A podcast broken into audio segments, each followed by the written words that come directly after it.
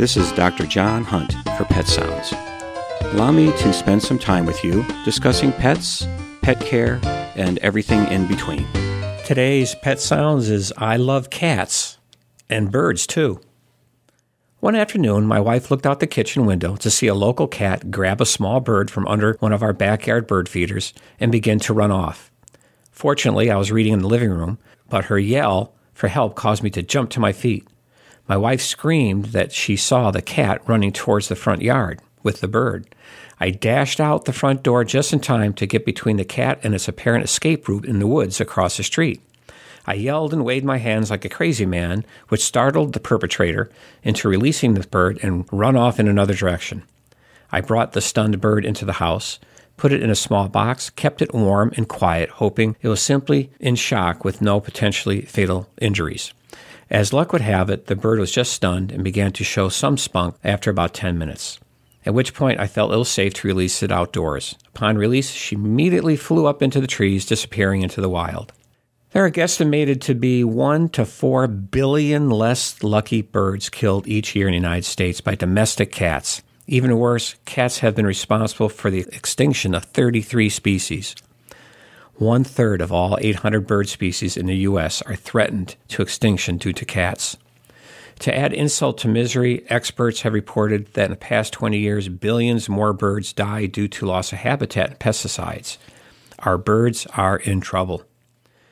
Cats may actually be looked at as an invasive species in our ecosystem, like the trefoil in our Maine lakes, in that they are wreaking havoc in our natural habitat.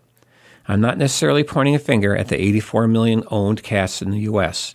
I am looking at the 30 to 80 million additional unowned cats, including feral, stray, and unattended farm cats. Their food sources from humans are unreliable or absent, so hunting birds and small mammals is a necessity to survive. 50 years ago, the impact of cats on wildlife was not as destructive because there simply were not that many cats around. But the seeds were planted from today's problem. I must confess, my family didn't help matters. I grew up with outdoor cats in the suburbs of Chicago. Although my dad was a college professor, in other words, he should have known better, he never spayed or neutered our cats. Cats begot cats, and in the blink of an eye, we had a growing population hanging around our back door with my dad spending a lot of time giving new kittens away to new homes. Like smoking in the 1950s, this was socially acceptable. Not in today's world. We can't let the cat explosion, or smoking for that matter, continue. Less birds will throw off our ecosystem. Our farm, crops, and natural habitats will be affected. So, what can we do? One thing every cat owner can do is keep their cat indoors. I learned my lesson from my childhood, and as an adult, all my cats have been 100% indoors. They can't kill birds if indoors. Period. End of story.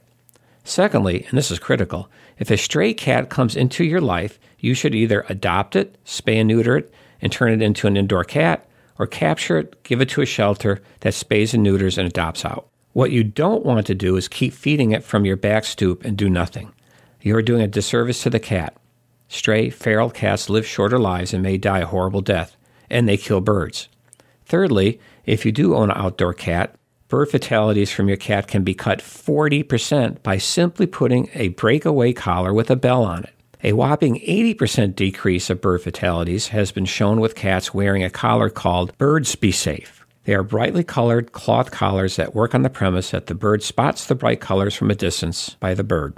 Remember, just because you don't see your cat catching birds doesn't mean it's not happening. We all need to act responsibly with our own cats and help reduce the stray population. It's not hard to do, and we can still enjoy our wonderful feline friends purring softly while sleeping on our lap. This is Dr. John Hunt for Pet Sounds on WERU. Thank you for listening. Remember, enjoy your pet and don't forget to give them a hug.